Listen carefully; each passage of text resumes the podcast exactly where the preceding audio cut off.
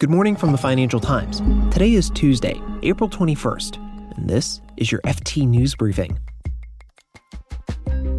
Yesterday, U.S. oil prices did something they've never done before trade in negative territory. The FT's Derek Brower explains what caused the dramatic sell off and what we can expect next. Then I'll chat with the FT's Neil Hume about how a Singapore oil trader failed to record hundreds of millions of dollars in losses. Plus, the U.S. small business bailout has allowed some much larger companies to secure loans. Now, the Trump administration is feeling the heat for it. And in the UK, more than 1 million people enrolled in the government staff furlough scheme on day one of the operation. I'm Marc Filippino, and here's the news you need to start your day. Yesterday's U.S. oil price crash was the culmination of a few factors from the past few weeks. For one, coronavirus has slashed demand for crude oil. And then there was the ongoing oil price war between Saudi Arabia and Russia. Both countries knew there was less demand, but didn't agree to cut production until last week.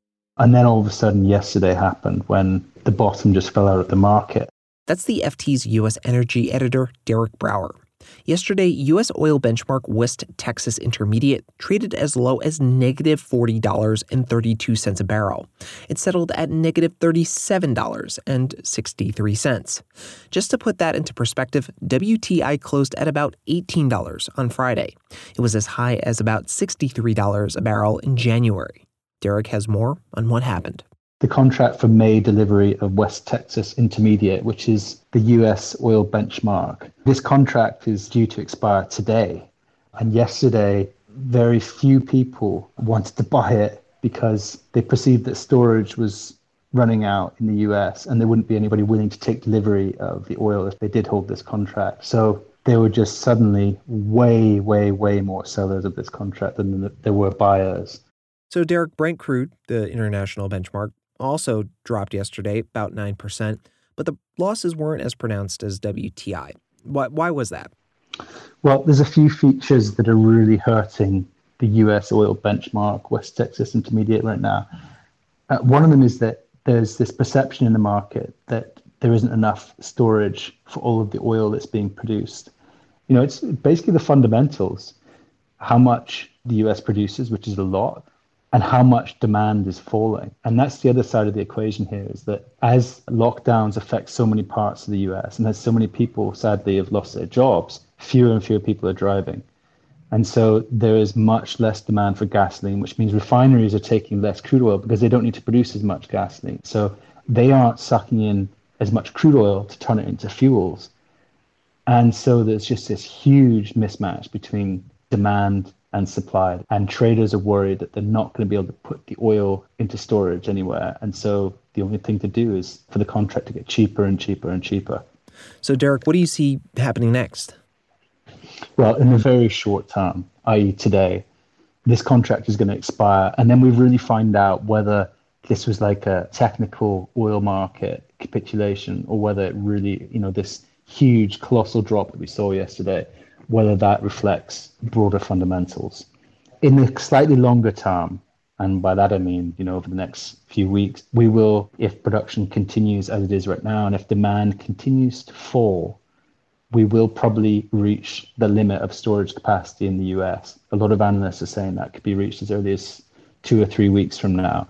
And bear in mind that this is happening just as the US moves towards the kind of prime driving, what's called the driving season in the oil market.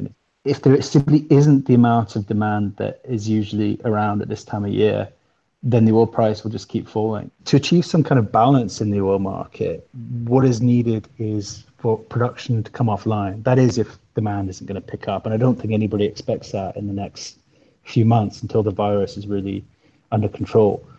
Uh, so production has to come offline. And that in itself will be really painful because we talk a lot about companies like ExxonMobil or Chevron cutting capex, but what we really mean by that is then no longer drilling wells that they'd planned to drill, or even idling some of the rigs that they already have out there. And that's essentially job losses across states like Texas and North Dakota, where all the oil activity is.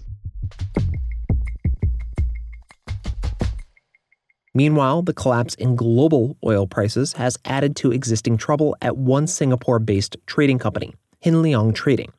The bankruptcy of the shipping fuel supplier has stunned HSBC and other banks. It seemed that the founder of the Singapore based company had run down the inventories and used the money to finance huge debts on oil trades, and $800 million in losses went undisclosed. Neil Hume, our natural resources editor, has more. Hin Leong Trading was a very big supplier of the fuel that's used in container ships, oil tankers, everything that goes around the world. Now, as those prices collapsed earlier this year, that started putting pressure on the company's finances, which had already been weakened by banks pulling away from financing commodity traders. And this goes back to a number of scandals that there have been in Singapore over the past couple of years. Noble Group's probably the biggest one most people have heard of, but there was also a smaller one called Agritrade International, which happened earlier this year. So banks were cutting back on their lending, their credit lines to Hin Leong. At the same time, there was this huge oil market crash. The company was facing margin calls from its lenders, was seeing the value of its inventories going down, and was basically then just being forced to sell whatever it could keep its hands on to raise cash. So, Neil, how did OK Lim, the founder of Hin Leong Trading, respond to this squeeze on credit? Well, in a call with bankers last week, when they were seeking a debt moratorium, he revealed that for several years they'd been hiding losses by instructing the accounts department to park them in accounts receivable. And he also admitted that recently they'd also been selling oil inventories which had been pledged as collateral for loans in order to raise cash. And so, what happens to Mr. Lim and Hin Leong Trading now? Well, so Hin Leong Trading filed for bankruptcy protection on Friday. It looks likely that the filing will be opposed by the lenders. The lenders would like to see an independent third party brought in to run the business, not a member of Mr. Lim's family. We've also been told that the Singapore police have started an investigation into Hin Leong trading and what has exactly caused its collapse. But at the moment, Mr. Uh, Mr. Lim and his son are both lying low and refusing to comment and saying nothing about this unfolding scandal. And and speaking of the lenders, how big are the bank's exposure and which banks were the most affected by this? Collectively, there's almost two dozen banks that have exposure to the company, and the amount outstanding is almost 4 billion, about 3.85 from the filings that we've seen. HSBC is the bank that's got the most exposure, around 600 million dollars, followed by ABN AMRO, they're 300 million dollars. Societe Generale have about $290 million, and then there's three local banks in Singapore. They have exposure of 600 million, but the list really is a sort of a who's who of everyone in the commodity trading finance industry. Now, Neil, you mentioned earlier that Singapore has encountered a number of recent commodities trading scandals. Can we chalk this up to weak regulation? Well, the critics would claim that. They would cite the example of Noble Group, where the regulators took a long, long time to act. However, this is a really cutthroat industry with razor thin margins, and because you know oil is cyclical, you know problems do crop up from time to time. I mean, I think the biggest problem for Singapore now is that banks may refuse to finance a lot of the companies that are based there. And for a country that wants to create itself as the world's biggest physical commodity trading hub, this could present a real problem going forward. Now, we should mention the matter is ongoing in the Singapore courts Hin Leong and Mr. Lim have not responded to FT requests for comment.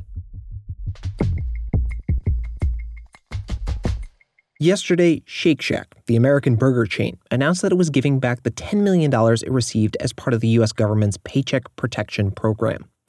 But there were a few questions about how Shake Shack, a company with thousands of employees, and other large companies were eligible for a small business loan. Now, the Trump administration is getting hammered by Democrats and Republicans alike for the terms of the PPP, and whether small businesses affected by the coronavirus pandemic were crowded out. Rick Scott, a U.S. Senator from Florida, took aim at the program yesterday. Mr. Scott said, quote, It takes money out of the hands of those Americans who really need it when companies who aren't affected by the coronavirus get a loan. The initial $349 billion in aid that was approved last month has dried up. Now, critics are looking for changes in the next package. Congress and the White House are working on a deal for another $300 billion meant for small businesses.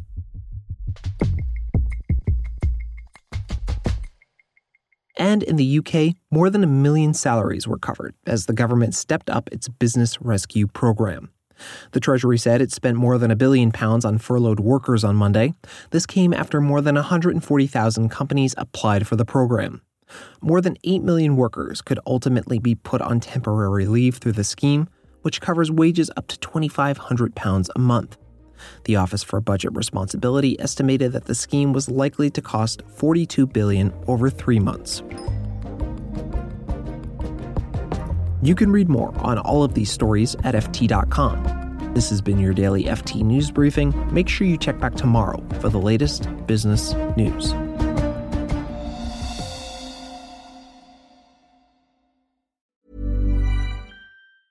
Hi, this is Matt and Sean from Two Black Guys with Good Credit. From a local business to a global corporation. Partnering with Bank of America gives your operation access to exclusive digital tools, award winning insights, and business solutions so powerful you'll make every move matter. Visit bankofamerica.com slash banking for business to learn more. What would you like the power to do? Bank of America, NA, copyright 2024. Ever catch yourself eating the same flavorless dinner three days in a row? Dreaming of something better? Well, HelloFresh is your guilt free dream come true, baby. It's me, Keke Palmer. Let's wake up those taste buds with hot, juicy pecan crusted chicken or garlic butter shrimp scampi. Mm. Hello Fresh. Stop dreaming of all the delicious possibilities and dig in at HelloFresh.com. Let's get this dinner party started.